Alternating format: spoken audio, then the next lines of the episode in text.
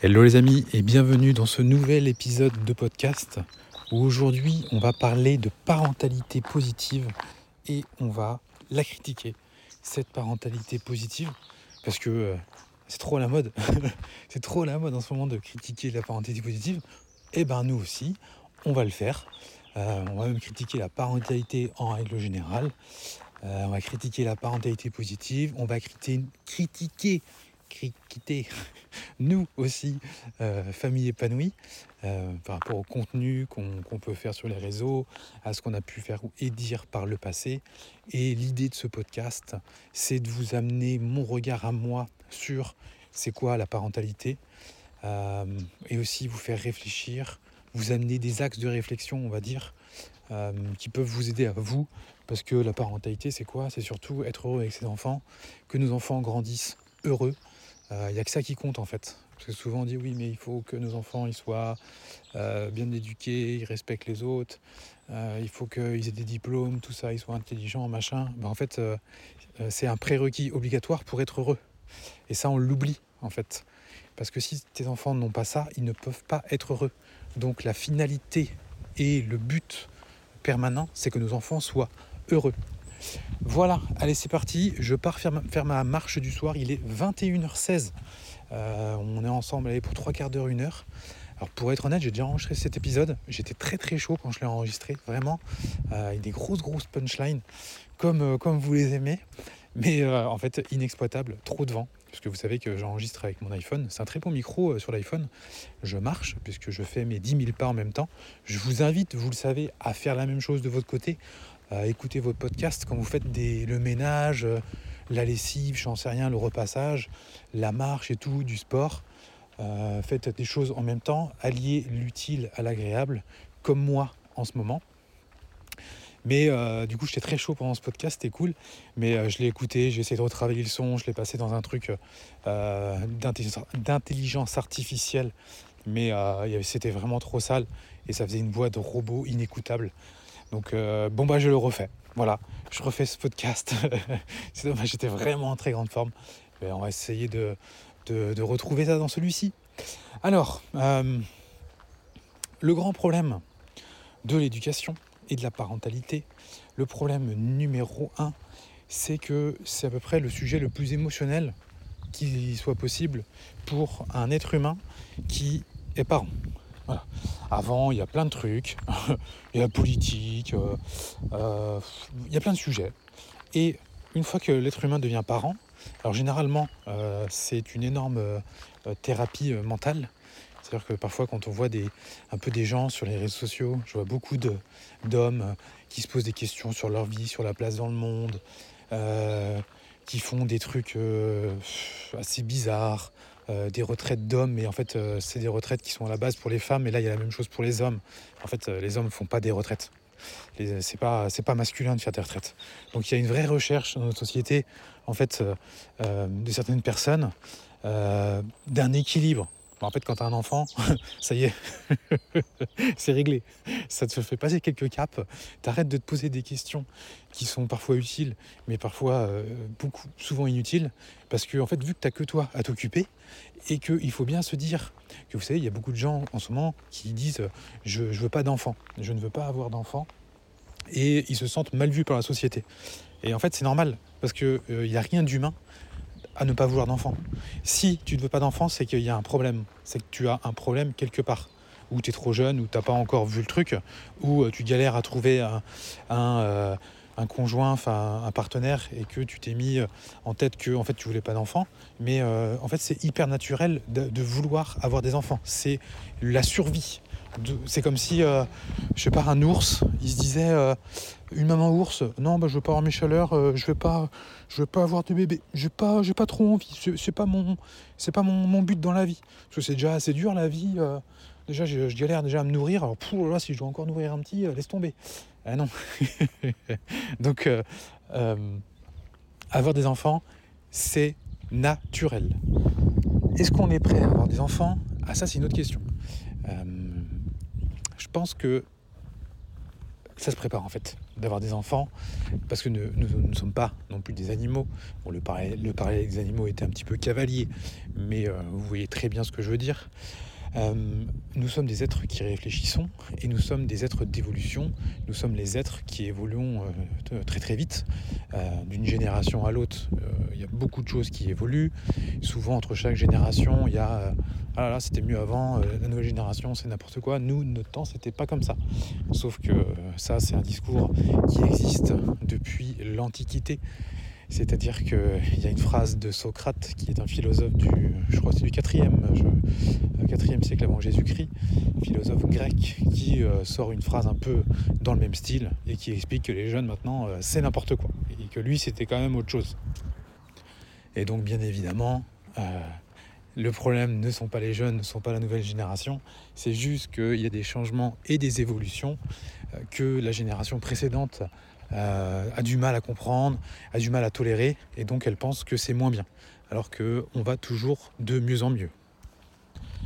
Et quand tu as des enfants, tu comprends bien que la personne que tu es, par exemple, à 20 ans, donc imagine-toi quand tu as 20 ans, tu as un enfant, et imagine-toi maintenant, alors je ne sais pas à quel âge tu as, enfin moi j'ai 40 ans, si j'ai un nouvel enfant à 40 ans, ce qui serait mon, mon quatrième, versus mon premier à 20 ans, bah oui, il va y avoir quand même quelques, quelques gros écarts d'éducation pour l'enfant. Euh, mon expérience sur le sujet, mes connaissances euh, font que bah, l'enfant n'aura pas, n'aura pas le même, la même vie en fait. Alors pas la même vie au complet, mais en tout cas le, pas le même début de vie. Donc, euh, est-ce qu'on peut devenir un meilleur parent? Oui, est-ce que euh, tous les parents se valent? Voilà, Je vais dire un, truc euh, qui fait dresser les poils de, des gens qui ont du mal à réfléchir. Mais euh, bien évidemment que tous les parents ne sont pas au même niveau. Bien évidemment qu'il y a des parents qui sont meilleurs que d'autres.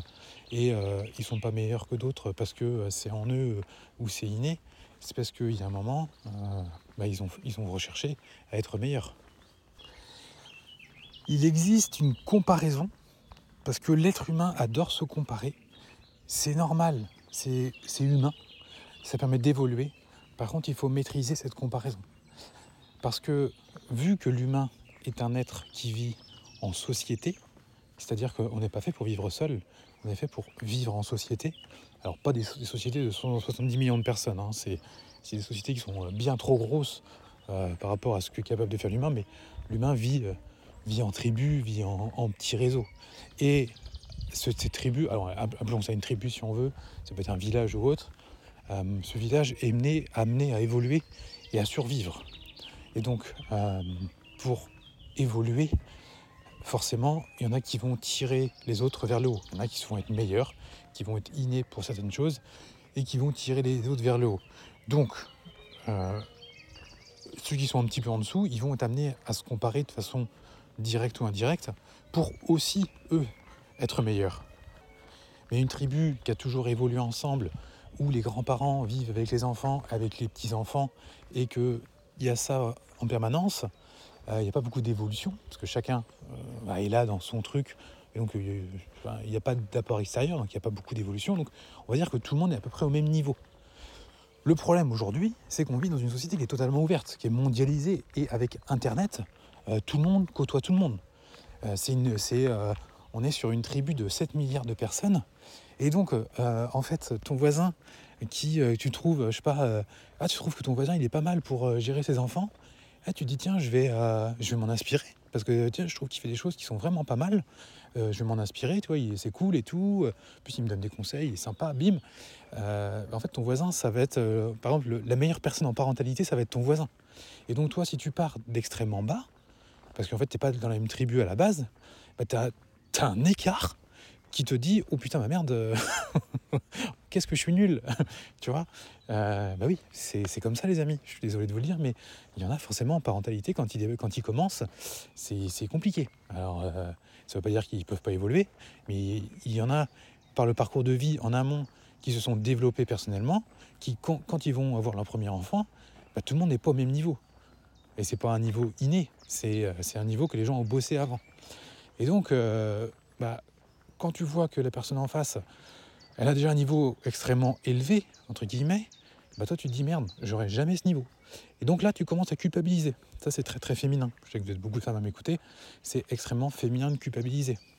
Vous savez, les hommes euh, culpabilisent pas des masses. Hein. C'est pas c'est pas un critère euh, euh, masculin de culpabiliser. les hommes, vous savez, les hommes sont plus tirés vers la croissance extérieure. Donc les hommes vont avoir un niveau de comparaison, mais qui ne sera pas aussi puissant que celui des mamans. Ils vont pas autant se comparer entre eux. Et les hommes vont vraiment chercher à voir ce qu'il y a de bien chez les autres pour pouvoir s'améliorer. Ça existe bien chez les femmes. Sauf qu'en fait, les femmes, elles vont avoir tendance à culpabiliser. Et donc à se renfermer sur elles-mêmes. Et ça, c'est un vrai danger. Si vous êtes maman et que vous m'écoutez, vous devez absolument arrêter, mais vraiment arrêter de vous comparer avec d'autres mamans parce que vous avez une tendance aussi à vous faire des films. C'est-à-dire que euh, non seulement vous vous comparez aux autres, donc vous pensez que les autres sont meilleurs que vous, c'est parce que vous, vous, considérez que, que bah non, vous n'êtes pas non plus une super maman et tout. Euh, mais alors, pourquoi vous faites ça? C'est quoi l'intérêt en fait de faire ça? Ça sert à rien. Vous ne vous servez ni vous, ni votre famille, ni vos enfants. Euh, à la rigueur, partons du principe que vraiment vous êtes nul. D'accord? Vous êtes une maman nulle. Ok? On valide, on valide le sujet. Ah c'est vraiment, t'es une maman, c'est pas terrible. Euh, voilà. Ok. Bon, le fait de le rabâcher et de se dire, ah là, je suis nul, à quoi ça sert? À rien. Donc, autant arrêter de le faire. Autant se dire, ok, bah, je, suis, euh, super bas, comment je fais pour, pour aller plus haut? Donc, ah, peut-être en, regardant ce que font les autres. Donc, tu peux te comparer si tu veux, mais de toute façon, tu es incomparable vu que toi, tu es tout en bas. Donc, arrête de te comparer. Là aussi, c'est inutile. Par contre, ce que tu peux faire, c'est que tu peux dire, ah tiens, ouais, euh, chez cette maman-là, euh, j'ai eu cette impression que ça c'est pas mal. Ah, je vais essayer de, le prendre, ce truc sympa, et de le mettre, euh, d'implémenter chez moi doucement. Et hop, tu fais un petit truc, boum, tu vois que ça marche, t'en fais un deuxième, hop, hop, hop, et petit, à petit, sans te rendre compte, tu viens juste de changer de vie en fait. Tu viens juste de devenir une meilleure maman, avec des enfants bien plus heureux. t'as arrêté les, le Prozac, ou je sais plus comment ça s'appelle là, les, les médicaments antidépresseurs et euh, tu commences à avoir le sourire tous les matins quand tu te lèves et tu es heureux de te lever et de faire des câlins à tes enfants. Voilà. Est-ce que ça c'est pas cool quand même? Et tu n'as pas le choix de rentrer dans ce mindset. Parce que si tu rentres pas dans ce mindset, tu ne vas pas évoluer. Et ce que tu vas chercher à faire, c'est de redonner la faute aux autres. C'est-à-dire, comme on dit déjà, euh, remettre la faute sur les autres. C'est-à-dire que tu n'es pas responsable. Donc tu vas trouver des boucs émissaires à ta vie c'est ce que font aujourd'hui tous les gens qui critiquent la parentalité positive. Tu vas finir, si tu fais comme ça, comme Madame Captain. Si tu connais pas Madame Captain, c'est un cas, c'est un cas, c'est un cas, c'est un cas sur, sur la parentalité sur les réseaux. Madame Captain, euh, elle a disparu des réseaux, on verra pourquoi. Il euh, faut savoir que les réseaux sociaux, en termes de violence, enfin, la, parentalité positive ou la parentalité tout, court sur les réseaux, c'est hyper violent. Je ne sais pas s'il existe un truc aussi violent que, euh, que la parentalité sur les réseaux. Peut-être, à ce que j'ai pu voir, la musculation, ça amène aussi quelques génies. La parentalité, ça amène aussi quand même quelques génies. Je pense que la musculation, c'est peut-être réservé aux hommes, euh, aux génies hommes, et la parentalité, c'est réservé aux génies femmes. en fait, Madame Captain, euh, elle commence à être citée, enfin, elle a été citée par euh, pas mal de monde, et notamment, j'ai écouté le podcast de Caroline Goldman. Caroline Goldman, vous devez savoir qui c'est, où elle, elle critique l'éducation positive, et en gros, elle cite Madame Captain, Madame Captain qui est un pseudo. La personne, alors je ne veux pas dire son prénom parce que vu que je connais son vrai prénom et que je veux, veux pas le dire parce qu'elle est un peu. Euh, bref, euh, c'est un peu compliqué. Donc euh, on, va, on, garder Madame Captain. Madame Captain, elle, est sur, sous pseudo sur Internet. Donc elle, a longtemps cru que personne ne savait qui c'était, mais elle a tellement attaqué de personnes que les gens, en fait, il y a des déglingos qui ont fait des recherches sur elle et en gros, tout le monde a son adresse, euh, on sait à quoi elle ressemble, on sait quelle est sa vie, on sait, euh, tout en fait. Jusqu'au moment où elle s'en est rendue compte parce qu'elle ne savait pas. Elle pensait que les gens ne savaient pas qui elle était. Et donc du coup, quand tu, quand déjà, un, euh, sur Internet, ceux qui ont beaucoup de courage, bah, ils sont sous pseudo. En gros, tu diras pas les mêmes choses si tu montes ta tête et tu dis ton nom, tu n'auras pas le même courage que quand tu te caches. Voilà. Donc déjà, les premiers trucs, euh, les contenus sur Internet de personnes qui cachent leurs photos, leur identité, c'est même pas la peine de les écouter. Ça n'a aucun intérêt, ça n'a aucune valeur. Pourquoi? Parce que si les gens devaient dire les mêmes choses à visage découvert, il y aurait pas, il, plus calme, vraiment beaucoup plus calme. Voilà. Pourquoi? Parce que ça manque de courage. Bon. Et Madame Captain, en fait, elle est citée par Karen Goldman en disant que euh, l'éducation positive, en fait, a détruit la vie de Madame Captain. C'est réellement ça. Hein. C'est-à-dire qu'elle, elle était à fond au début dans la parentalité positive. Très belle histoire, voilà. Elle voulait tout faire pour ses enfants, faire des choses qui étaient bien, euh, voilà, à fond là-dedans. Sauf que ça lui a mis une pression monstre. Et au final, à cause de ça, elle a fini en dépression. Euh, sa vie, en gros, s'est foutue. Et du coup, Madame Captain, elle est rentrée en mission, parce qu'elle elle, était en mission, hein. vraiment, elle était en mission. C'est devenu une militante euh, pour déglinguer tous ceux qui parlent de parenthèse positive. En gros, euh, on est, euh, on est, on est des, ça se fait, des cas sociaux, enfin pas des mais on est, en fait, en gros, faut nous faire taire parce qu'on déglingue en fait les gens. nos conseils, en fait, ça détruit les familles. Tu vois. La violence du truc. Et je me souviens au début, au début quand j'étais tombé là-dessus, je comprenais pas en fait. J'arrivais pas à comprendre mentalement. Je me suis dit, si elle, parce qu'en fait, forcément, toute personne qui parlait de parenthèse positive, elle allait déglinguer, mais déglinguer euh, de façon vraiment euh, sévère et sauvage. Et moi, moi j'aime bien. moi quand on vient de déglinguer, ça me plaît, ça, ça nourrit mon ego, vraiment. Vraiment, ça nourrit mon ego. Je pense que mon ego, il n'a pas besoin d'être autant nourri. Et moi quand tu viens vraiment me critiquer, euh, me, m'agresser le mot était un peu fort, mais enfin quoi que euh, sur les réseaux ça y va. moi j'aime bien, vraiment j'aime bien, parce que je peux m'amener à jouer un jeu qui est le jeu de la de la joute verbale, de la répartie. Un jeu que j'aime beaucoup. Euh, balancer des punchlines comme ça euh, qui tapent, ça, ça, me plaît beaucoup. Et, euh, et donc j'aime, j'aime ça. Voilà. Me demandez pas pourquoi, j'adore ça. J'adore quand on vient me déglinguer dans les commentaires. me fait un plaisir d'y répondre. Des fois, j'aurais peut-être pas le faire parce que les gens ne comprennent pas, comprennent pas le second degré qu'il y a dans, dans mes contenus. Mais voilà, je kiffe, je kiffe. Donc forcément, moi, Madame Captain, qui vient qui vient me faire un tacle à la gorge, les deux pieds en avant, euh, ah bah je l'accueille avec plaisir, quoi. Je ne bouge pas, j'accueille le tacle. et, euh, et donc je me disais, mais c'est fou elle, parce que euh, elle doit vraiment être quand même bien siphonnée pour réussir à se mettre dans la tête que la parentalité positive, Montessori et compagnie, en fait, ça rendait les familles malheureuses. Je comprenais pas en fait. moi, je suis tellement dans mon truc que je captais pas le délire. Et en fait, c'est après avec le temps que je, enfin avec le temps, c'était assez rapide, mais je me suis dit, ah ouais, ok, vu que ces mamans, en fait, euh, elles sont pas dépressives à cause de la parenté positive. C'est des gens qui sont fragiles à la base, bien évidemment. Tu ne deviens pas dépressive à cause de la parenté positive. faut arrêter de raconter n'importe quoi. Enfin, il y a un moment, réfléchis deux secondes. C'est qu'à la base, tu as un terrain où c'est compliqué. À la base, tu es sur un terrain où tu n'as pas une vie euh, très, euh, très stable. Euh, ton parcours de vie et ton mindset fait que bah, tu n'es pas en train de te bouger les fesses pour, pour devenir une personne meilleure. Euh, ta vie, tu l'as subie, tu l'as subie et tu, ta vie, tu la détestes, elle te dégoûte. Et au lieu de te dire, de te prendre un main, de dire, ok, bah en fait c'est de ma faute.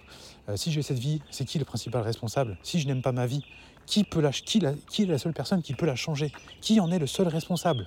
Donc les gens qui veulent s'en sortir se disent, bah c'est moi, euh, ok. Peu importe ce qui se passe dans ta vie, de toute façon, c'est toi qui la vis. Donc tu peux t'en plaindre, vas-y, plains-toi. Hein, mais tu peux... Et puis, il y a des gens qui vont me plaindre. Ah, c'est pas facile ce que tu as eu. Ok, mais de toute façon, c'est toi qui la vis. Donc, tant que tu t'en sors pas, tant que tu fais pas les actions à mettre en place pour aller mieux, bah, tu n'iras pas mieux. Hein. Et c'est pas une fois que euh, les gens euh, t'ont plaint, que t'ont compris, euh, ça c'est la première étape qui est, importante. Mais si t'as que ça, bah, tu vas finir en dépression. Et donc ces gens finissent en dépression. Mais ils peuvent pas dire que c'est de leur faute.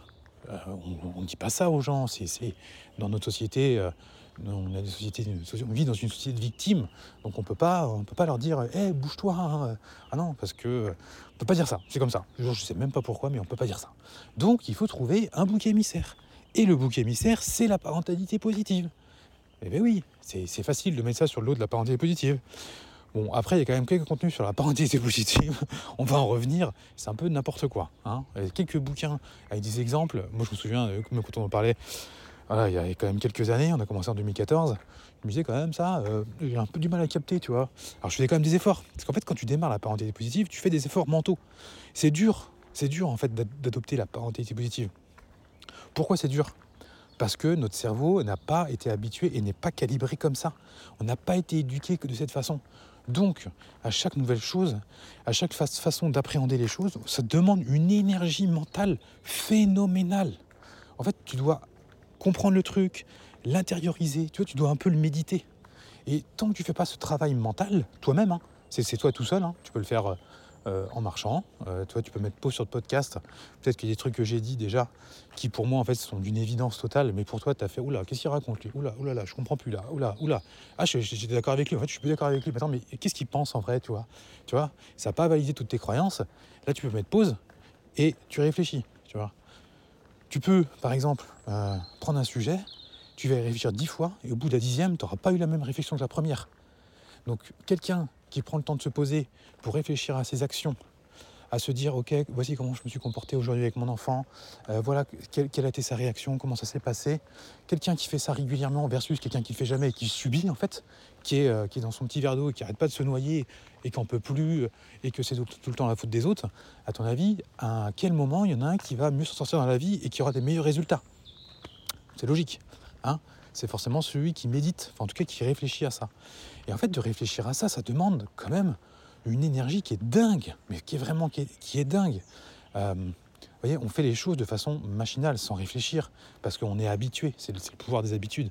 C'est-à-dire qu'on est tellement habitué à euh, faire des choses, ou on est tellement... Euh, on, nous a tellement répété quelque chose que c'est ancré comme une vérité, que c'est comme ça, et que c'est un mécanisme pour le cerveau qui est obligatoire. Sinon, bah, si on devait passer notre vie à remettre en cause tout ce qu'on voit, bah, ce serait, euh, on pourrait pas. Il y en a qui le font et du coup ils pètent des câbles.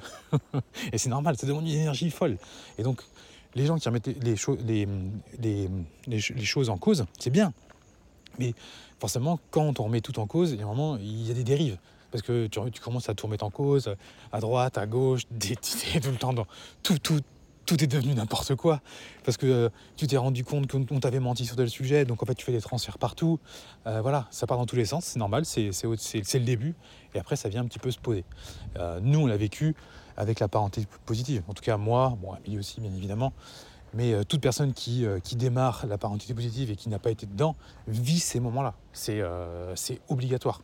Parce que tu sais plus en fait ce que les, pré les prérequis que tu, tu pensais être validés, que la société, la norme a validé, et eh ben en fait, euh, tu te rends compte que non, c'est pas ça. Tu te rends compte que si tu réfléchis un petit peu, euh, frapper un enfant, ça sert à rien. Maintenant, c'est validé. Hein. On est, euh, la loi est passée quand même il y a 4 ans. Bon, il y a toujours, je n'ai plus les chiffres, mais il y quand même pas mal de parents encore qui frappent leurs enfants au moins une fois par semaine. Je crois que c'est la moitié ou 40%, je sais plus. Hein. Mais j'avais été, peut-être que je dis n'importe quoi, il faudrait, vérifier ça. Mais il y a quand même encore beaucoup de parents qui frappent leurs enfants. Et des parents qui mettent des baffes, tu vois, boum, putain, je trouve. Euh, quand je vois ça, moi, ça me, ça, me choque vraiment. Pour moi, c'est une agression, quoi. C'est putain, mais euh, euh, à quel moment, en fait Tu vois, c'est quoi là ça demande de réfléchir. Donc aujourd'hui, en fait, il y a des gens qui réfléchissent, qui réfléchissent pas, donc on a réfléchi pour eux en disant arrêtez de le faire. Et donc, vu qu'il y en a de moins en moins qui le font, vu qu'on leur dit que c'était mal de le faire, ça y est, ça commence à ancrer. Mais ils n'ont pas forcément réfléchi au concept de pourquoi ça sert à rien. Euh, on a tous pris des baffes euh, quand on était enfant, euh, parce que nos parents, c'était comme ça. On était éduqués comme ça. Personne ne remettait en cause le délire. Heureusement, aujourd'hui, grâce à Internet, l'information circule. Vous voyez le petit village là, le petit village de qui voit jamais personne et qui met des baffes à ses enfants. Et ben en fait, pendant des siècles, ça perdure, ça perdure, ça perdure, jusqu'à temps où le village en fait, il s'est ouvert sur le monde entier et qu'il y en a un qui a apporté un regard différent et qui a expliqué pourquoi. Qui a dit les gars, en fait, mettre une baffe, euh, je sais pas si vous vous rendez compte, mais ça sert strictement à rien. Euh, ça crée de la défiance, ça n'apprend strictement rien, euh, et en plus, il va le refaire et ça va pas le rendre plus intelligent. Et là, tu te dis, ah ouais, c'est vrai, vu comme ça, ben on fait quoi alors? Bah, on, peut peut-être lui expliquer. Ouais, mais bon, si on lui explique et ça marche pas, faut quand même lui mettre une baffe. Bah, attends, explique-lui et fais-lui confiance, accompagne-le, et euh, tu, vois ce que ça fait. Et là, tu commences à faire ça, tu fais, oh putain, c'est dur. Euh, eh, c'est quand même plus simple de mettre une baffe. Hein. Ouais, mais bon, euh, tu veux que ton enfant il soit heureux? Ouais, quand même, bah oui, parce que voilà, même si tu mets des baffes, tu veux que ton enfant il soit heureux, c'est comme ça. C'est-à-dire, c'est, c'est, un énorme paradoxe. Tu frappes ton enfant, mais tu, veux, tu veux qu'il soit heureux. Tu vois, mais bon, c'est comme ça. Je critique pas ceux qui. Enfin, je critique pas. Il y en a qui l'ont fait, on l'a tous fait, nos parents l'ont fait. c'était comme ça, on réfléchissait pas. Bon, c'est. Voilà, c'est comme ça. Mais c'est un paradoxe. Euh, tiens, t'es heureux, baf, tiens, prends une claque dans la gueule, euh, c'est bon, c'est pour. Euh, tu, plus tard, tu me remercieras. non, non, en fait. non, absolument pas, non. Non, il n'y a, pas, a pas de merci, non. Mais je t'en veux pas. Mais non, pas merci. Et donc, quand tu essaies une parentalité différente, qui demande beaucoup plus d'énergie, eh oui, il faut tout remettre en cause. tu vois que ton enfant, en fait, bah, il, il, a l'air quand même. il a l'air d'avoir une enfance où il est un petit peu plus stable que toi, tu l'étais. Euh, parce que les enfants qui sont éduqués menaces, chantage, menaces, punition, euh, quand arrive l'heure du repas où tu sais que ça va être casse-couille parce que ta mère ou ton père va te saouler pour un truc, euh, c'est assez chiant en fait de vivre comme ça. Mais en fait, tu connais que ça. quand tu es à l'école et vu que tu es éduqué comme ça à la maison, bah, tu retrouves les mêmes délires à l'école de violence, pareil, soit verbale, soit physique, soit de harcèlement. Je crois qu'il y a quand même 10% des enfants qui sont harcelés à l'école incroyable quand même dans notre, monde. Euh, bah voilà, ça fait pas une société. Euh, ça fait pas une société euh, très. Enfin, ça fait la société actuelle. Et, bon, après, c'est facile de dire, dire que c'est la société qui est pas bien, mais bon. On voit bien que, que ça tourne pas rond. Donc, quand tu as quelqu'un qui rentre dans ce village avec ces nouvelles choses, ça permet d'évoluer. Et j'en étais où Putain, je, me perds, ça c'est mon gros défaut. C'est-à-dire que quand j'ai mes idées, là, je repars sur des sujets et j'ai perdu mon fil. Je vais le retrouver. Bon, bref, on continue comme ça. Euh, et donc, Madame Captain, notre, notre dépressive, euh, qui est devenue en fait euh, la chef d'un groupe. Et à aucun moment, les gens se disent Ah non, mais en fait, elle était déjà dépressive à la base et parentalité, parentalité positive ou pas, elle serait quand même dépressive. Non, personne ne se le dit. Il faut bien trouver un bouc émissaire. Ce qui est phénoménal, c'est que Madame Captain aujourd'hui, euh, donc euh, citée en exemple euh, par plusieurs personnes, dont Caroline Goldman, de dire en gros, alors je ne sais plus si elle a lu dit comme ça, Caroline Goldman, hein, je ne veux pas dans son podcast, mais c'est ce que j'en avais compris ou c'est ce qu'on m'a, ce que j'ai cru entendre, mais sont qui l'ont, qui l'ont dit, c'est sûr, que en fait Madame Captain a fait une tentative de suicide. Elle a fait une tentative de suicide, donc du coup après elle a quitté les réseaux suite à ça. Et d'ailleurs, elle n'est jamais revenue. Euh, je pensais qu'elle reviendrait aussi vite, mais non, elle n'est jamais revenue. Euh, parce qu'à cause justement de la parentalité positive, que ça l'avait mis dans des états euh, comme ça. colporter ce genre d'idée, faut être un idiot fini. Parce que c'est faux. Et c'est d'autant plus faux que en fait, cette période-là, en fait, je l'ai suivie sur une semaine parce que c'est dans une période où elle m'attaquait beaucoup. Elle, aimait beaucoup m'attaquer sur les réseaux. Et donc, euh, moi, je suivais et j'allais la, punchliner en, message privé. ah oui, moi, je suis comme ça. Hein. Euh, quand il y en a qui me, qui me titillent, euh, il y avait une fille aussi qui avait une chaîne YouTube qui s'appelle Magali, je ne sais plus comment, qui est prof. Elle faisait des podcasts aussi. Et elle, elle me taclait et tout. Et, et j'étais la voir en message privé. Et vu que vous savez que mon avatar, c'est la maman, c'est-à-dire que notre euh, stratégie, enfin notre marketing s'adresse aux mamans. C'est quand même un sujet que j'ai quand même développé sur les dix dernières années. Donc euh, je sais appuyer un petit peu euh, là où ça fait mal. Euh, T'as mal là quand j'appuie là? Aïe, aïe, ah, et là, là, et là, ah, aïe. Donc du coup, après elle arrêtait de m'emmerder. Parce que quand elle m'emmerdait, elle savait que j'allais arriver, puis j'allais appuyer à l'endroit. Hop, ah bah, alors Magali, ça va? Ah, ah, ah oui, ok. Ben oui, les amis, c'est les mamans, les parents ont des vies qui sont tous très semblables. Et, euh, donc, euh, voilà, on a tous euh, un peu les mêmes mots. et quand tu connais les mêmes mots, tu, peux tu peux les soigner. Et c'est ce que fait Amélie, justement, avec ses programmes. Et donc, Madame Captain, en fait, je la suivais à ce moment-là. Et ce qui se passait avec Madame Captain, c'est que vu que sa vie était triste, et ça, il y a beaucoup de personnes sur les réseaux c'est comme ça, hein, beaucoup d'influenceurs là, c'est moins le cas euh, parce que ça disparaît gentiment. Euh, ça s'est un peu dilué, mais grosse, grosse période. Enfin, en même temps, je ne sais pas si ça a changé en même temps, mais en fait, les gens n'ont pas de vie. N'ont pas de vie et ils vivent à travers leur personnage des réseaux sociaux. Ils se sont créés un personnage sur les réseaux sociaux qui, partent d'eux, mais qui ne sont pas eux. ils vivent un peu dans le, web 3.0. Eux, ils sont dans le métaverse. Ils se sont créés un personnage populaire. C'est-à-dire que vu que dans leur vie, ils sont pas populaires, ils ont une vie triste, et ça va pas avec leur conjoint, ça va pas avec les enfants, euh, dépressifs, antidépresseurs. Je me crée un personnage sur les réseaux qui a une vie de ouf. Et Madame Captain sait créer ce personnage. Forcément, personnage sous, pseudo. Ce personnage avec euh, plusieurs milliers d'abonnés, des posts extrêmement engagés, une association créée. Euh, il faut halluciner cette asso, c'est une asso euh, des femmes qui sont contentes de prendre des médicaments, un truc comme ça. Enfin, vraiment très très bizarre. Alors que les, femmes prennent des médicaments, euh, bah, ok, t'es malade, mais de là à en faire une association et t'es fier, euh, enfin, enfin, comportement forcément de personne qui n'est pas bien mentalement, quoi. Et donc elle s'était créée ce personnage, elle était leader, en fait leader de communauté. C'est-à-dire que les gens venaient lui dire merci. Euh, il y avait aussi euh, euh, quelqu'un qui s'appelle Marie Chétry qui a écrit un bouquin aussi sur les réseaux. dans ce bouquin aussi, elle cite des passages de mes contenus où, en gros, bah, moi je suis, une plaie, bien évidemment. La parentalité, c'est une plaie. Et elle, parce que elle a un bac plus 8 en recherche de, de je ne sais quoi, en fait, elle sait lire des études scientifiques. Il n'y a pas besoin d'avoir bac plus 8 pour aller sur PubMed, et il n'y a pas besoin d'avoir fait euh, Bac plus 8 pour comprendre que en fait, euh, pour beaucoup de personnes, euh, la science sert juste à valider des croyances. la plupart des sujets ne sont pas étudiés, surtout au niveau du cerveau, au niveau des comportements humains. Donc commencer à écrire des articles sur un site ou sur son compte Insta en prenant la science en exemple, je parle même pour l'éducation positive, hein, même sur ces sujets-là, c'est hyper cavalier parce que le niveau de connaissance est ultra, ultra, ultra faible, réellement ultra faible. Donc, euh, donc euh, voilà. Euh, et donc cette personne qui était, enfin, une personne qui est fragile et quelqu'un qui se fait passer pour un expert en sciences ou quoi, qui dit merci pour ton travail. Toi dans ta vie t'as rien, bah forcément, là tu deviens quelqu'un. Ton ego, enfin tu vois, ton ego il est content quoi est vraiment content.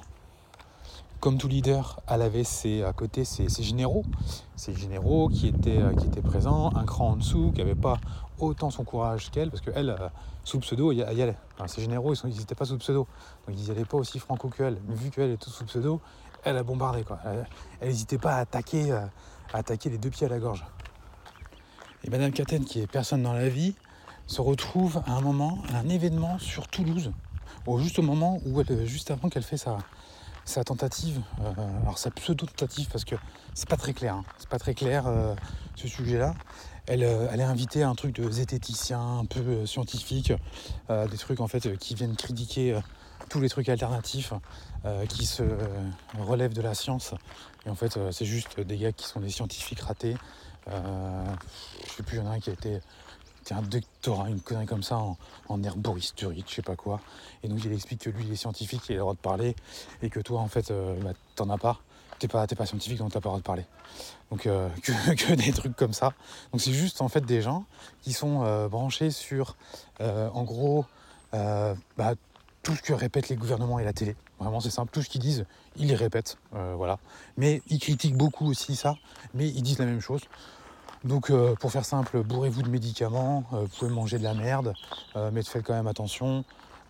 tout ce qui est alternatif, c'est n'importe quoi, parce que la science a dit que. Voilà, je, caricature un peu, mais c'est un peu ça. Donc tout ce qui est nouveau comme parentalité positive, des choses qui doivent, qui font un peu réfléchir, c'est forcément c'est pas possible. Ça rentre pas dans le, dans le schéma. Et donc, dans ce genre d'événement, elle a été invitée. Parce qu'elle avait fait un podcast avec elle avait été invitée sur un podcast d'un mec qui a une grosse chaîne YouTube, j'ai oublié le nom, euh, qui n'a pas d'enfant et qui faisait des, contenus sur l'éducation. C'est magique, hein, c'est magique. Euh, le gars fait une. en gros, te dit comment éduquer tes enfants selon la science. extraordinaire, extraordinaire, le mec n'a pas d'enfant. Donc elle a été invitée et donc du coup la parenthèse positive, bah non, c'est de la merde. scientifiquement, c'est prouvé que c'est n'importe quoi. J'exagère à peine. Elle va à cet événement. Euh, et donc, euh, je me souviens, elle était extrêmement euh, heureuse. C'est-à-dire que beaucoup, beaucoup d'énergie. C'est-à-dire que les gens venaient la voir, lui dire que c'était génial ce qu'elle faisait et compagnie. et donc, bah, elle, imaginez-vous, dans ta vie, tu es dépressif, tu prends des médicaments, versus là tu deviens quelqu'un d'important, le choc. Le choc est extraordinaire. Pour elle, c'est une bouffée, et tant mieux pour elle. Hein. C'est vraiment, le cerveau, il est, il n'en peut plus. Et au même moment, et c'est ça qui est assez magique, au même moment, je ne sais plus si c'est exactement, j'ai plus la chronologie, mais elle s'attaque à un gars sur les réseaux qui a beaucoup d'abonnés. Un, papa, je sais plus comment il s'appelle. Bref, qui a pas mal d'abonnés. Il doit dire un truc, je sais pas quoi.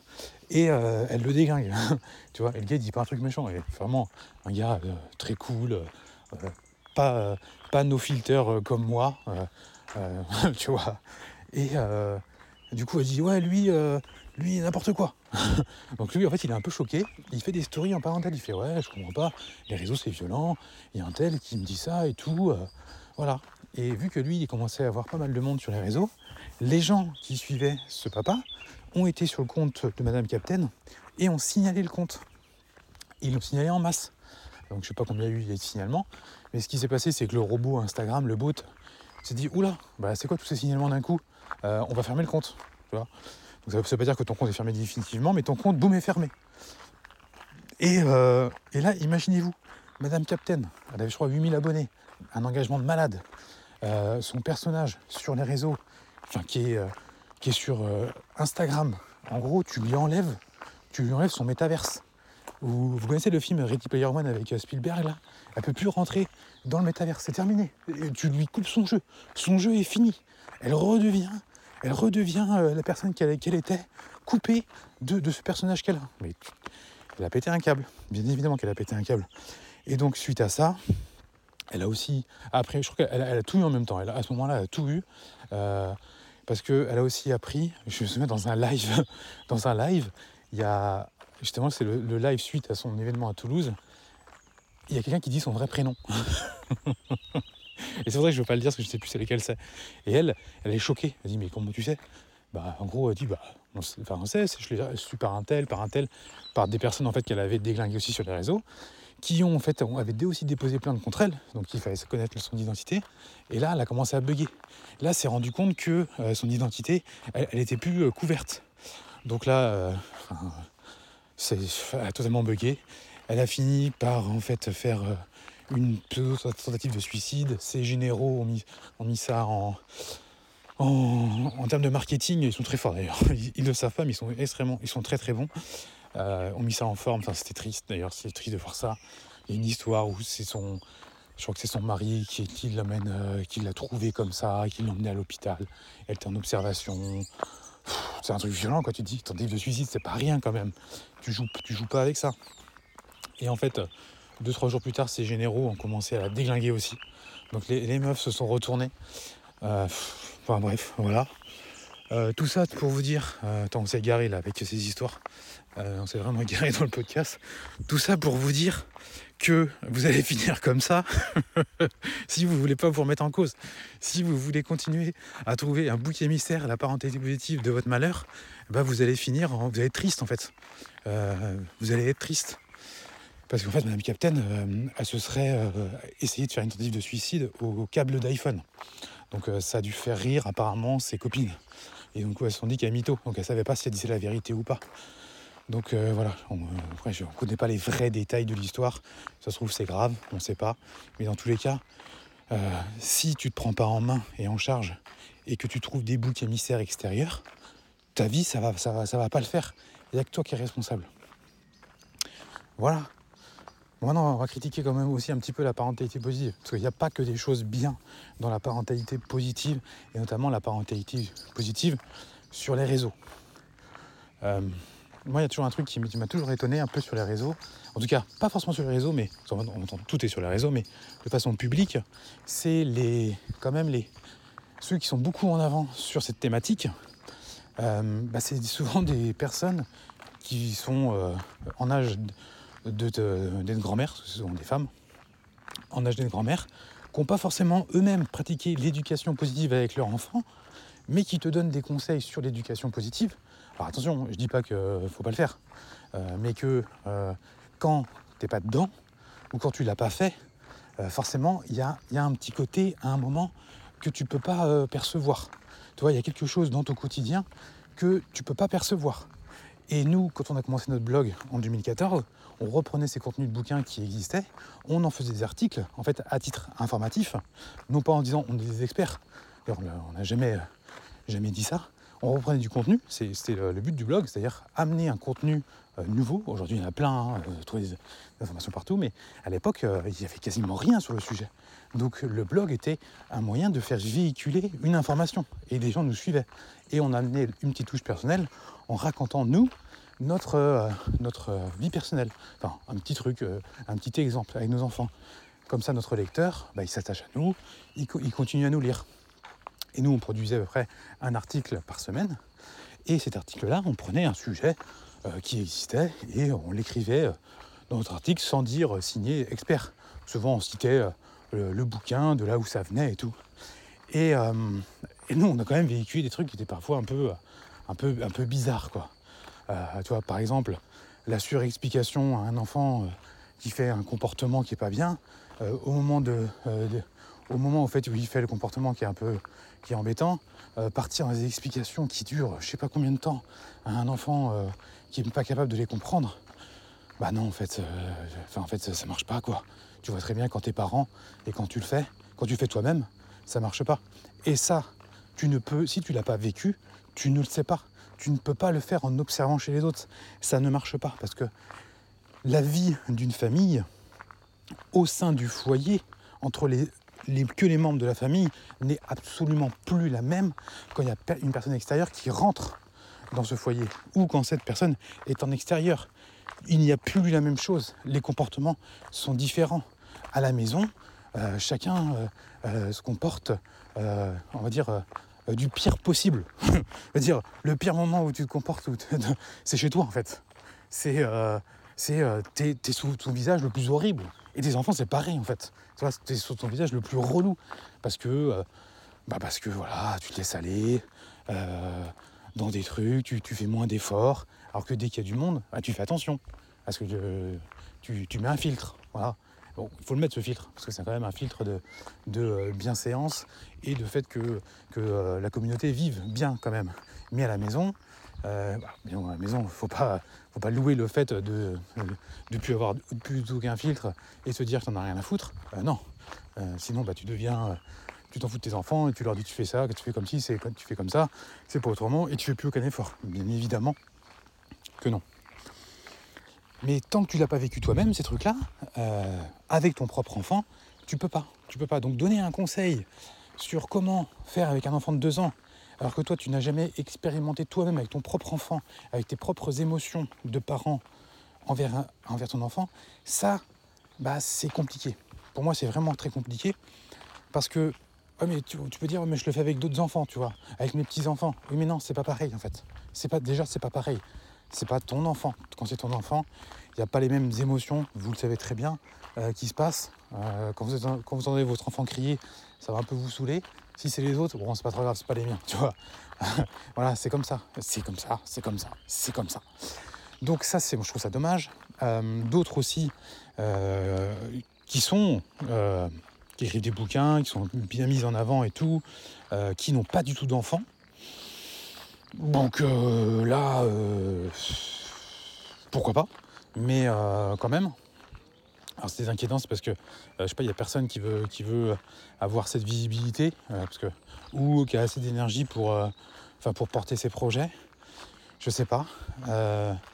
Il y a aussi d'autres gens qui ont juste un enfant, un enfant qui est très jeune, donc qui va avoir deux ans, deux, trois ans, enfant unique de 2-3 ans, et qui sont aussi bien mis en avant, un peu, même au niveau un peu public, euh, bah là aussi en fait, euh, là aussi il y a un bug qui se passe parce que bah, c'est pas la même chose quand tu as 10 ans d'expérience en fait avec des enfants en parentalité positive que quand on a deux euh, réellement. nous, ce qu'on disait et ce qu'on faisait quand, Arthur avait deux ans, quand on a commencé le blog, tu imagines bien que 10 ans plus tard, c'est plus la même chose. Ça ne veut pas dire que parce que tu as un enfant de 10 ans, tu sais mieux que quelqu'un qui a un enfant de 2 ans. Ça ne veut pas du tout dire ça mais tu es une meilleure personne, en tout cas tu es un meilleur parent, en théorie, hein, quand ton enfant en a 10 que quand il en a 2. Ok? Quoi qu'il arrive, toi, tu as évolué.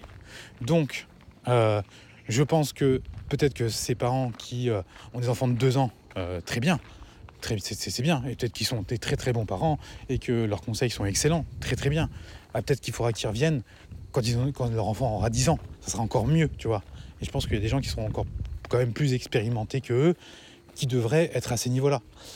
Et donc, bah voilà, c'est pas, pas, pas, pas le cas. Et donc, il y a des conseils qui sont parfois assez bizarres. Euh, qu'est-ce qui me vient, qu'est-ce qui peut me venir comme euh, à l'idée comme euh, des trucs assez bizarres?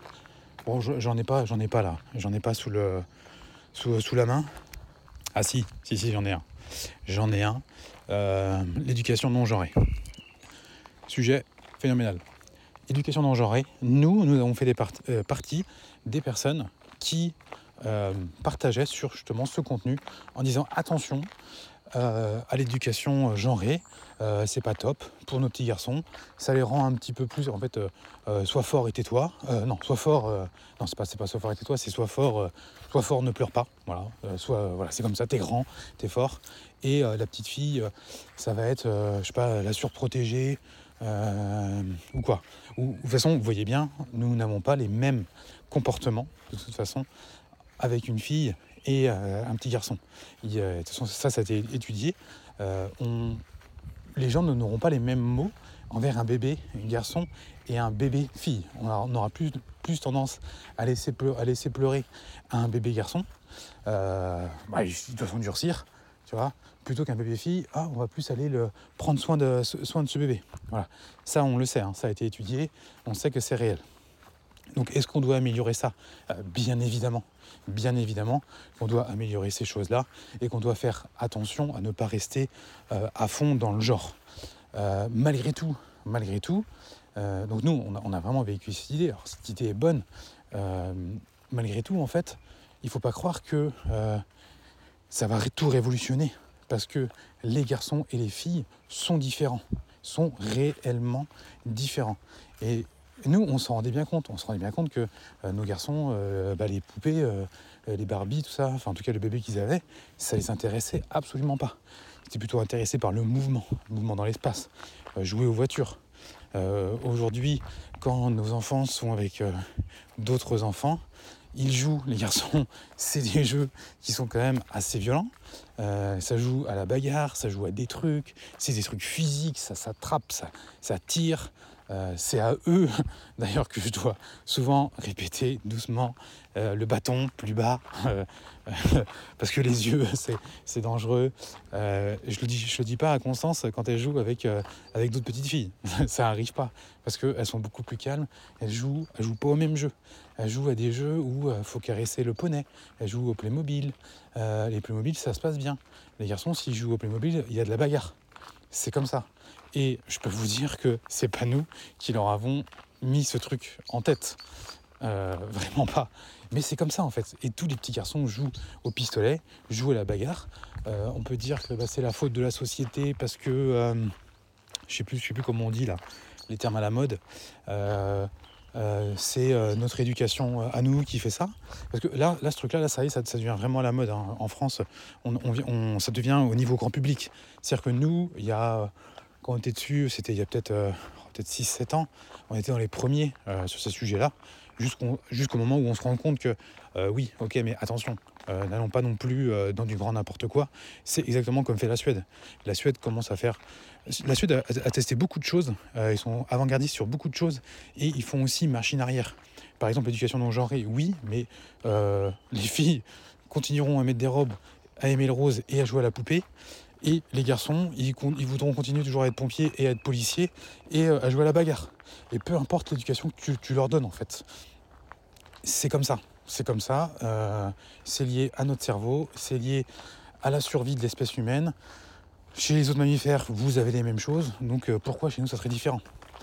En fait c'est un peu logique quand même. Et je me souviens le jour où j'ai un peu switché sur ce sujet-là, je me rappelle très bien, parce que nous, on faisait quand même attention à ça, mais euh, aujourd'hui, on fait toujours attention. Hein. Des fois, quand je, parle à Constance, je vois bien que je parle de façon plus douce euh, qu'à mes garçons, en fait. Donc, euh, toujours, je veille quand même toujours à, avoir cette, à être alerte sur, sur ces sujets-là et faire attention. Euh, bien évidemment, euh, je fais plus de câlins à ma fille. Alors, justement, ça fait quelques mois que je me suis rendu compte qu'en fait, je faisais beaucoup plus de câlins à elle que à mes garçons. Et notamment, je faisais moins de câlins, je me rendais compte, à mon grand garçon, à mon aîné, à mon fils, euh, pourquoi? Parce que en gros c'est l'aîné de la famille, euh, il doit, euh, c'est inconscient. Hein, de toute façon j'ai grandi comme ça, donc je peux pas être nickel. la génération suivante ne peut pas être nickel d'un coup. Et c'est ce qui bug beaucoup en parentalité positive. Et c'est pour ça qu'il y a beaucoup de, il y a beaucoup de, dégâts en, en positive parce que c'est trop nouveau pour, tout le monde. Donc en fait, inconsciemment, Arthur, le grand, c'était bah, c'était le grand de la famille, donc bah, un peu euh, celui qui doit quand même gérer ses frères et sœurs, tout ça. voilà, c'est un peu, c'est un peu débile. Euh, il a fallu que je me rende compte, que je réfléchisse à ça, pour me rendre compte que ah oui tiens, euh, en fait, attention Fabien, soit fais beaucoup plus de câlins. Et maintenant, je fais autant de câlins à, mon Arthur que, à Constance, mais il a fallu quand même, vous voyez bien, une petite, une petite réflexion. Et je me souviens de cette éducation non genrée, il y a quelques années, il y a quelqu'un qui a, écrit un livre sur le sujet, qui, était sur les réseaux, sociaux, qui est une grosse communauté, qui est aussi prof en même temps, qui partage beaucoup de contenu de qualité sur justement sur l'éducation positive, notamment avec euh, l'éducation même des enfants à l'école, euh, en éducation positive, c'est-à-dire avoir des élèves et être prof et euh, pratiquer l'éducation positive, c'est hyper, intéressant ce qu'elle fait. Et elle a écrit un bouquin justement sur le, genre, enfin pour l'éducation non genrée. Euh, et, en fait, euh, elle partage aussi à un moment la chambre de, son fils et la chambre de sa fille. Et euh, elle, je me disais, en fait, j'avais, développé la croyance que elle, au niveau éducation non genrée, t'écris un bouquin sur le sujet. Donc c'est que tu, c'est que vraiment, enfin, tu fais vraiment une éducation non genrée. Et ben en fait, sa chambre de fils, c'était une, son fils était hyper garçon, donc je, je sais plus quel était le personnage, le héros, mais genre, euh, tu t'imagines, c'est une chambre que Spider-Man. Euh, et sa fille, c'était genre euh, une, chambre que la Reine des Neiges. Alors c'est, sûrement pas les vrais personnages, mais en fait, hyper genré, justement, avec vraiment des codes qu'on donne aux garçons et des codes qu'on donne aux filles. Et j'avais, moi, j'avais halluciné, je suis dit, attends, mais elle écrit un bouquin, elle est un peu spécialiste du sujet, et en fait, ces enfants, c'est hyper genré. Et en fait, bah, c'est là que je me suis dit, en fait, non, mais en vrai, euh, euh, quoi qu'il arrive, tu donnes l'éducation la moins genrée possible.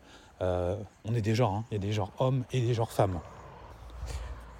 Donc tout ça pour dire que bah, nous, on a quand même véhiculé un petit peu des idées un peu bah, qui sont pas n'importe quoi, parce que bien il faut faire attention, mais bah, c'est un peu les dérives un peu de la parentalité positive. Vu que c'est nouveau, des fois tu vas trop loin on l'a vu au début de, ce podcast, c'est nouveau, tu te remets en cause sur plein de choses et tu commences à dire des trucs, en fait, euh, tu commences à être convaincu de trucs et tu te rends compte en fait avec l'expérience que non. bah non, en fait, calme-toi. Donc oui, il y a quelques dérives. Euh, quand même, la parenté positive, ça devrait pas, on devrait même pas dire positif en fait. Euh, ça, ça, devrait être un non-sujet. pourquoi peut-être que vous qui écoutez ce podcast, parfois vous avez l'impression de ne pas faire de la parentalité positive, euh, déjà le simple fait d'être dedans, c'est que vous en faites. C'est que vous êtes déjà dans une démarche d'amélioration. Ça, c'est extrêmement important. Après, il y a un truc qui est primordial à comprendre, c'est que vous êtes certainement la première génération de votre lignée à remettre en cause le système d'éducation. C'est-à-dire que euh, peut-être que sur euh, toutes les façons d'éduquer de vos ancêtres, euh, bah, elles se ressemblent à, peu près toutes. Et là, vous, vous marquez une rupture. Et vu que vous n'avez pas été éduqué comme ça, forcément, c'est difficile. Euh, nous aussi, nous aussi, c'est difficile. nos enfants seront, selon moi, des bien meilleurs parents que nous. Parce que eux, nous, on aurait été les premiers qui les auront emmenés là-dessus. et je vois quand même, je vois une différence de comportement mes enfants, euh, comment je pouvais être moi, comment mes autres enfants de mon âge pouvaient être. Et je vois très bien leur niveau d'empathie, euh, même leur niveau de respect, leur niveau même de, de.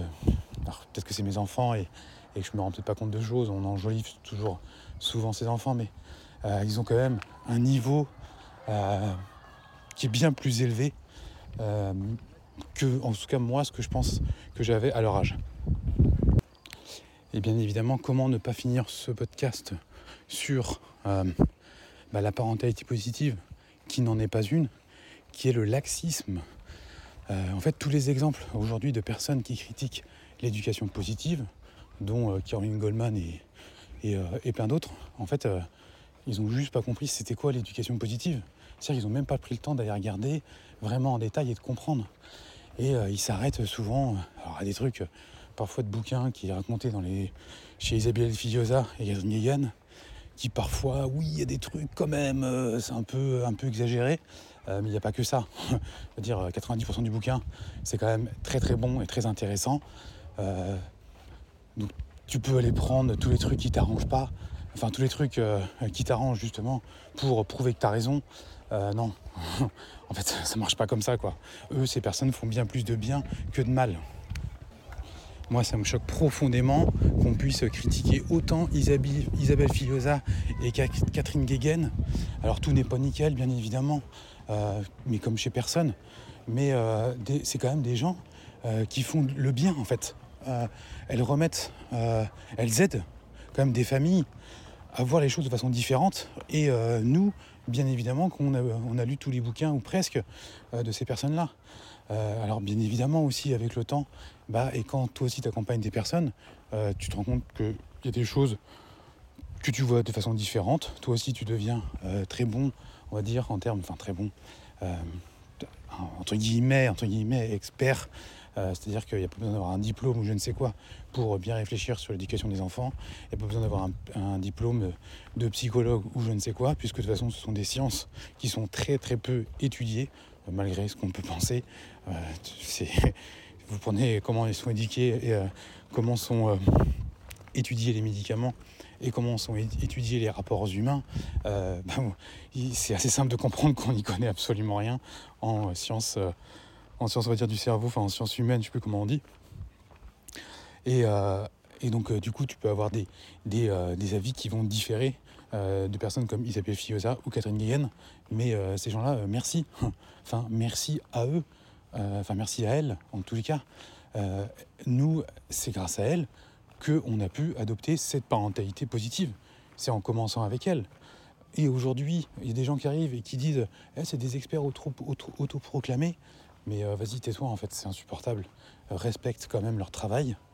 Euh, c'est quand même des personnes qui bossent, qui œuvrent pour le bien des familles, pour le bien des enfants. Que tu sois pas d'accord avec tout, ok, ok.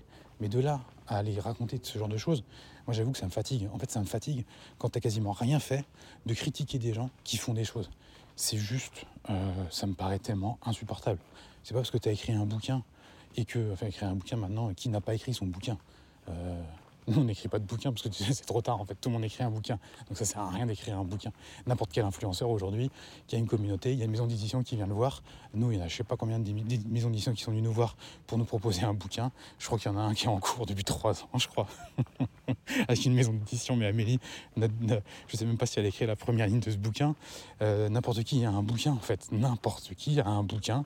Il suffit que tu aies une audience et la maison d'édition en fait, elle va l'éditer, elle va faire un petit peu d'oseille sur, euh, avec toi et elle va être très contente grâce à ton audience. Euh, et juste parce que ça fait 20 ans que tu as ouvert un cabinet comme n'importe quel psychologue ou n'importe quel thérapeute, bah, tu sais quoi, c'est ton boulot. voilà. comment tu peux permettre, de critiquer une personne qui œuvre depuis de façon publique, hein, qui écrit beaucoup beaucoup de bouquins sur le sujet, les sujets, alors que toi tu viens juste de débarquer et t'écris ton truc et tu viens à la télé pour critiquer c'est usant en fait. Juste parce que en fait, tu as un nom, c'est ton nom qui te permet d'être là. Parce que si tu n'avais pas ton nom, en fait, bah, tu serais comme des milliers d'autres euh, psy qui pensent la même chose, qui vont te dire euh, punissez vos enfants. Ah merci, euh, merci. C'est en fait à la préhistoire ça se passait déjà comme ça apparemment. en tout cas à l'Antiquité ça se passait comme ça. Ça se passait comme ça aussi au Moyen Âge. Ça se passait comme ça aussi à la Renaissance. ça se passait comme ça. Ça se passe comme ça aussi depuis toujours. Et, toi tu débarques et tu dis ah, punissez vos enfants. Ah, merci. merci. Putain, non mais c'est fou quand même. Tu un moment, tu, tu vas essayer d'évoluer, de comprendre qu'en fait, une punition, si tu, tu prends, si tu réfléchis quand même quelques instants, bah, en fait, ça n'a aucun intérêt. Ça n'a aucun intérêt une punition. Vous savez que même, même en éducation canine, parce que j'ai eu un chien euh, il y a une dizaine d'années où je faisais de l'obéissance canine avec lui, bah même les Suédois, euh, qui sont les meilleurs au monde en obéissance canine, enfin les Scandinaves, il y a les Suisses qui sont pas mauvais aussi, euh, en fait ils ont une approche positive. positive. Et moi, avant d'avoir des enfants, j'avais un chien. Et quand, quand on a eu notre enfant, je savais déjà qu'on allait l'éduquer de façon différente. Parce que déjà, mon chien, moi j'avais lu plein de bouquins sur le sujet, et que les meilleurs au monde en obéissance, en fait, ne punissaient pas leur chien parce qu'ils ne faisaient pas ce qu'ils voulaient. Euh, rien à voir, en fait. Tout est fait euh, au positif. Tout est fait à la bienveillance. Alors attention aussi au mot bienveillance. Hein. Ça, bienveillance, ça veut dire qu'il faut toujours être nickel. Euh, non, mais tout est fait de façon positive. Le chien n'a jamais de, correction physique ou, ou n'est pas puni. En tout cas, non, en fait, non, il n'est pas puni. Pour un chien, c'est pas être puni. Euh, parce que euh, tu te rends compte que en fait, le, chien, le cerveau du chien ne peut pas comprendre la punition. C'est pas possible, de pas faire le lien en fait. Euh, par exemple, un chien que tu as laissé toute la journée à la maison, tu rentres le soir, il t'a retourné la baraque, parce que le chien c'est un chiot, en fait, et toi tu arrives et tu le, tu, tu le grondes ou tu le tapes. En fait, le chien est incapable de faire le lien, impossible. Donc donner le conseil de commencer à punir un enfant de 12 mois dans sa chambre parce qu'il a acheté trois fois sa cuillère par terre et que tu lui as demandé trois fois, euh, en fait l'enfant, il est incapable de faire le lien. Donc, comment Enfin bref, en fait, euh, en fait, il y a un truc qui m'a choqué, c'est j'ai une, une nièce, une petite nièce qui a 18 mois. Et euh, on oublie, vous savez, qu'elle a, comment, comment. Quand t'as pas un enfant de 12 mois, tu oublies en fait à quoi il ressemble. Et euh, je vois ma, nièce qui a, 18 mois, et je l'imagine, tu sais, elle est enfermée dans une chambre. Mais déjà à 18 mois, tu dis, mais euh, tu sais, euh, qu'est-ce qui tombe par dans ta tête d'adulte? Tu, tu, tu, dis bien qu'il y a un problème. Enfin, je veux dire, il n'y a même pas besoin d'être un génie pour te dire que, quand même, c'est un peu chelou. Ce qui va se passer, c'est que l'enfant, il se met à hurler derrière la porte. il ne fera, pas, fera pas vraiment le lien, quoi.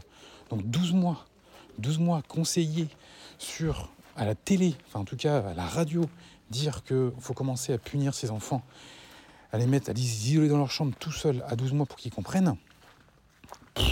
Non mais c'est pas possible, c'est pas possible, c'est pas possible. Honnêtement, mais c'est. Mais je, en fait, je, sais même pas, quoi, même pas par quoi commencer. On arrive à la fin de ce podcast, ça fait une heure, mais là, là, il y a 5 heures de sujet là.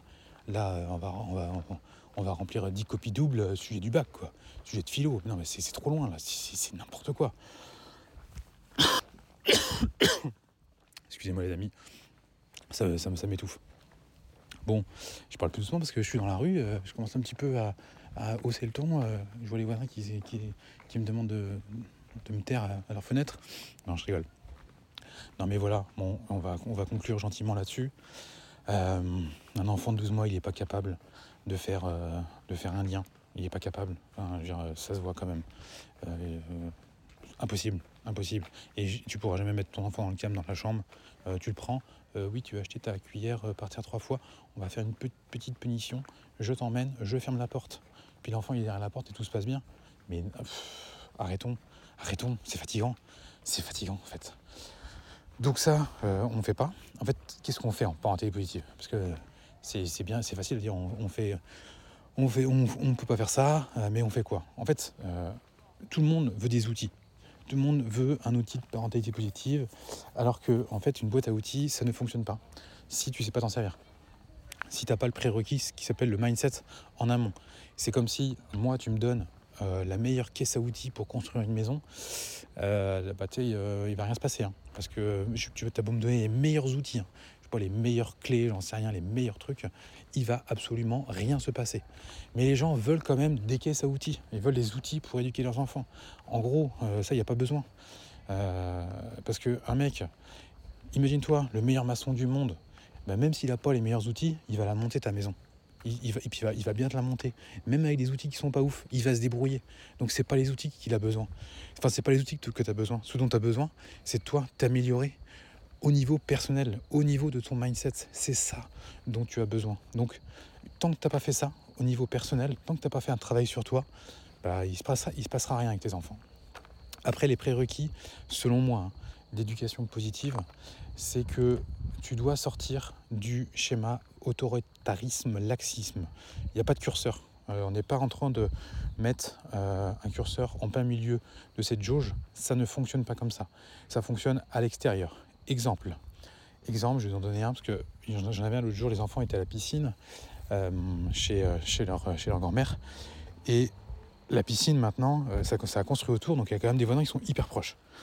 Et tu mets des enfants dans une, dans une piscine, tu vois bien que ça crie, ça hurle. Et moi, euh, j'aime qu'on me respecte, donc je fais en sorte que mes enfants respectent aussi le voisinage. C'est-à-dire que tu es le dimanche midi en train de gentiment euh, déjeuner, et là tu as des, hurlements d'enfants dans une piscine à côté. Euh, voilà quoi, je serais à leur place, ça me saoulerait. Donc je leur demande. Et en fait, la parenté positive, c'est quoi? C'est, je leur explique, je fais, alors, je passe pas une demi-heure, hein. c'est en 10 secondes. parce qu'il y a des prérequis avant, c'est qu'en effet, ils savent, ils savent comment ça fonctionne, ils savent déjà euh, pourquoi je vais leur demander. Euh, donc en fait, j'ai juste à leur dire, les enfants, Constance, s'il te plaît, tu arrêtes de crier parce qu'il y a des voisins à côté et euh, on respecte les voisins. Voilà, c'est tout. J'ai juste besoin de dire ça. Et ça fonctionne. Pourquoi ça fonctionne? Parce qu'en fait, ils se projettent, eux, qu'on respecte les voisins. C'est du respect envers les autres. Ils deviennent, eux, acteurs de leur choix ce qui est totalement différent de l'autoritarisme, qui est de leur dire euh, vous arrêtez de crier sinon je sors de la piscine. Tu vois, sans leur expliquer, sans leur donner l'élément en fait. Donc eux, en fait, ne vont peut-être arrêter de crier, non pas pour respecter les autres, donc non pas pour être, euh, on va dire, autonome, pour euh, contrôler en fait leur, enfin, leur vie, mais parce que si ils le font pas, ils vont avoir une sanction qui dépend en fait de toi. Donc en fait, toi, tu deviens un peu leur, leur, ennemi. Tu es quand même la personne qui les empêche de tourner en rond. Tu es la personne qui les, qui les fait suer, tu vois. Mais, alors tu, vas dire, oui, mais c'est logique. Bah non, en fait, c'est pas logique. Parce que si tu n'as pas projeté leur cerveau à ce moment-là à penser à ça, non, c'est pas logique pour eux. Et euh, euh, je vais vous le dire de façon très simple. En marketing, parce que c'est mon métier, et c'est un métier que, j'adore, euh, pour aider un prospect à prendre une décision d'achat, tu dois le projeter justement sur cette décision, avec des mots précis, avec des visuels précis. Par exemple, si je veux que la personne, je lui dis sur une fin de vidéo, euh, pour qu'elle achète un produit, je vais détailler à l'oral et pourquoi pas mettre un visuel sur la vidéo de la page suivante. Tu vas leur dire, ok, tu cliques sur ce lien, ensuite tu rentres ton nom, ton prénom, ton adresse email, ton numéro de téléphone, ton numéro de carte bleue et tu cliques sur valider. Voilà. Alors tu dis, bah, bah, on sait tous faire ça quand même, c'est logique. Oui, mais ce qui va se passer, c'est que la personne, quand elle va être sur cette page, en fait, inconsciemment, on lui a déjà dit quoi faire. Donc elle n'a pas besoin de chercher. Ah oui, c'est ça que je dois faire. Ça se joue en, euh, une micro euh, euh, fraction de seconde. Ça va très vite. Ça s'appelle de l'influence. Donc forcément, tes enfants, ils sont encore plus sujets à nous que ce genre de choses. Leur, cerveau, leur cerveau ne peut, ne peut pas, n'a pas la même expérience qu'un autre.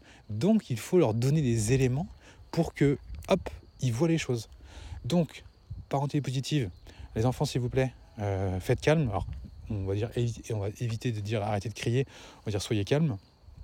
Parfois, j'avoue que moi je parle souvent de façon positive, mais il peut arriver qu'il m'échappe parfois de dire une phrase négative. Là aussi, euh, tiens, là aussi, tiens, je vais, je vais couper. il va jamais se terminer ce podcast. Je suis sujet qui me passionne, les amis. Souvent, on dit, et nous aussi, on a fait partie aussi autocritique euh, de notre contenu. Les enfants ne comprennent pas la négation. En fait, c'est faux. C'est faux. Euh, en fait, c'est vrai, c'est faux. Mais si, un enfant, il comprend la négation très tôt. Sauf que ça marche beaucoup mieux quand tu utilises une phrase positive. Quand on dit ne pense pas à un éléphant rose, forcément tu penses à un éléphant rose. Mais c'est un, ça marche pas. si tu lui dis ne fais pas ça ou ne crie pas, euh, l'enfant il comprend, tu vois. Euh, non, voilà, ce qu'on dit, c'est le cerveau ne comprend, pas la négation. Bien évidemment qu'il la comprend la négation. Mais il vaut, mieux dire reste calme, c'est plus efficace. En fait, ça ira beaucoup plus vite. Le cerveau fera plus vite le lien et donc tu as beaucoup plus de chances que ça arrive donc ça ne va pas forcément arriver à 100% de dire reste calme, tu peux dire un enfant qui est, qui est justement qui est soit éduqué dans le laxisme ou l'autoritarisme, enfin, par exemple, un enfant qui est éduqué dans le, dans le laxisme, qui devient un enfant roi, un enfant tyran. souvent on dit que ça n'existe pas les enfants rois, les enfants tyrans. Bien évidemment que ça existe. A vraiment des enfants qui sont insupportables. Est-ce que ça en fera des adultes tyrans? Non, pas forcément. Pas forcément. Par contre, un enfant vraiment enfin, qui est insupportable, euh, si ça existe. Euh, ça existe vraiment. Parce qu'ils sont euh, souvent éduqués dans, le laxisme. Eh bien, tu vas leur dire reste calme et il est habitué à foutre le bordel, ça marchera pas, bien évidemment. Donc, vaut mieux utiliser des phrases positives, ça marche mieux. Revenons à notre exemple de la piscine. Donc, autoritarisme, ça va être t'arrêtes de crier sinon tu sors, sinon vous sortez de la piscine. Ça, c'est de l'autoritarisme. Laxisme, c'est dire euh, les enfants, euh, pour arrêter de crier. Et puis, euh, en fait, non, le, en fait, le. le enfin, il y, a différentes formes de laxisme, mais c'est. En fait, tu vas le répéter dix fois, et au bout de la dixième fois, de toute façon, ils vont quand même crier, et tu feras rien. Ça, c'est du vrai laxisme. C'est-à-dire que tu, tu laisses faire. C'est-à-dire que tu répètes, tu demandes un truc, un peu de façon mielleuse, nanana, nanana, nanana, jusqu'au moment où en fait l'enfant, bah, en fait, il n'en a rien à foutre, et tu fais rien. C'est-à-dire que tu fais rien tu, le laisses faire. Ça, c'est du laxisme. Et donc, c'est souvent ça. Et les gens qui font du laxisme ne disent pas euh, Oui, euh, bah, je, fais un, je, suis un parent euh, qui fait du laxisme. Un parent qui éduque de ses enfants de façon traditionnelle, lui, il est contre la parenté positive. Il revendique le fait qu'il faut d'autorité, il faut des limites, il faut punir. Alors maintenant, il dit plus fessé, mais il le fait quand même. Mais il le dit plus parce qu'il sait qu'il n'a pas le droit de le dire. C'est mal vu, c'est interdit. Donc il le dit plus, mais il le pense quand même. Lui, il revendique ça. Il revendique même son, cette petite part d'autoritarisme, mais les parents qui font de laxisme, ils revendiquent pas de laxisme. Ils disent qu'ils font de la parentalité positive. Donc, beaucoup de gens qui savent pas ce que c'est réellement que la parentalité positive, identifient la parentalité positive à ces gens-là. Et donc forcément, quand tu vois des enfants qui sont complètement insupportables, qui sont dans le train, qui sautent partout, qui emmerdent tous les gens dans le train, et tu as les parents qui, en qui, qui font l'éducation positive, euh, bah oui, bah, l'image de l'éducation positive, elle n'est pas terrible. Donc faut surtout pas confondre éducation positive et, et euh, éducation euh, positive et laxisme. je commence à être fatigué. donc pour moi, de toute façon, les prérequis de l'éducation positive, c'est quand vous dites quelque chose en fait, vous ne le dites pas euh, dix fois. Euh, quand vous dites quelque chose, vous demandez à ce que ce soit respecté. Après, c'est là où est la subtilité, c'est que tu peux parfois dire n'importe quoi. C'est-à-dire que tu peux te planter, tu peux te demander quelque chose sous le coup un peu d'un autoritarisme, on va dire, habituel, où ton cerveau il est habitué comme ça, surtout quand tu as des jeunes enfants et que du coup tu n'as pas, pas suffisamment expérimenté ça, et te dire euh, Ah bah non, merde, c'est vrai que là, ce que je demande c'est un peu con, ça sert à rien. Euh, ça, tu peux, le faire de temps en temps, tu vois, mais explique-le à l'enfant. Explique à ton enfant euh, pourquoi, pourquoi tu as demandé ça et pourquoi tu as arrêté. Ça, c'est de la parenté positive. Il ne faut pas le faire tout le temps, sinon l'enfant, euh, ne comprend rien. Et d'ailleurs, euh, les enfants qu'on dit mal limités, qui sont les mots de Caroline Goldman, à qui il faut mettre des limites, euh, ces enfants, en fait, ont besoin, ont besoin de limites. On peut appeler ça comme on veut, mais ils ont, ils ont réellement besoin d'un cadre. Et en effet, c'est là où je suis d'accord avec elle, c'est que les enfants qui ne sont pas dans ce cadre, en fait, ils sont pas bien. Ils, sont, ils partent dans tous les sens et tout. Ils ont besoin d'avoir une autorité. Donc, une autorité, c'est ça de l'éducation positive. C'est que tu fais, tu es une figure d'autorité. C'est-à-dire que les enfants te confèrent une autorité. Exemple, tu vas à un congrès, j'en sais rien, tu es, euh, médecin, euh, tu es médecin, euh, n'importe quoi, euh, je sais du genou, voilà, tu es médecin du genou, il y a un congrès, et là, il y, y a le numéro un mondial, le meilleur médecin au monde du, du, du, genou, qui a mis en place plein de protocoles, machin et tout, qui est là. Donc toi, tu prends ta place, tu payes. en fait, tu vas venir l'écouter. Quand il parle, tu l'écoutes. Pourquoi? Parce que tu, il fait, c'est une autorité. C'est une autorité dans son domaine. Il fait, c'est une figure d'autorité. Donc tu lui confères une autorité. Quand il parle, tu, tu tais et tu l'écoutes. Donc, la parenté positive, c'est de montrer à ton enfant que tu es une figure d'autorité, que tu es l'autorité en fait. Donc ça, ça, euh, ça n'arrive pas en lui criant dessus, en disant tu fais ci et tu fais ça. Ça, ça ne peut arriver qu'en lui expliquant beaucoup de choses à ton enfant. La parenté positive, c'est beaucoup de communication. Donc tu communiques énormément avec ton enfant. Ton enfant voit que tu lui apportes et tu lui apprends beaucoup de choses. Et il va se rendre compte en fait que quand maman ou papa y parle, bah euh, en fait euh, ils disent des trucs qui sont cool. Au lieu, ils disent des trucs qui sont cool, il vaut mieux que je les écoute parce qu'ils ont souvent raison.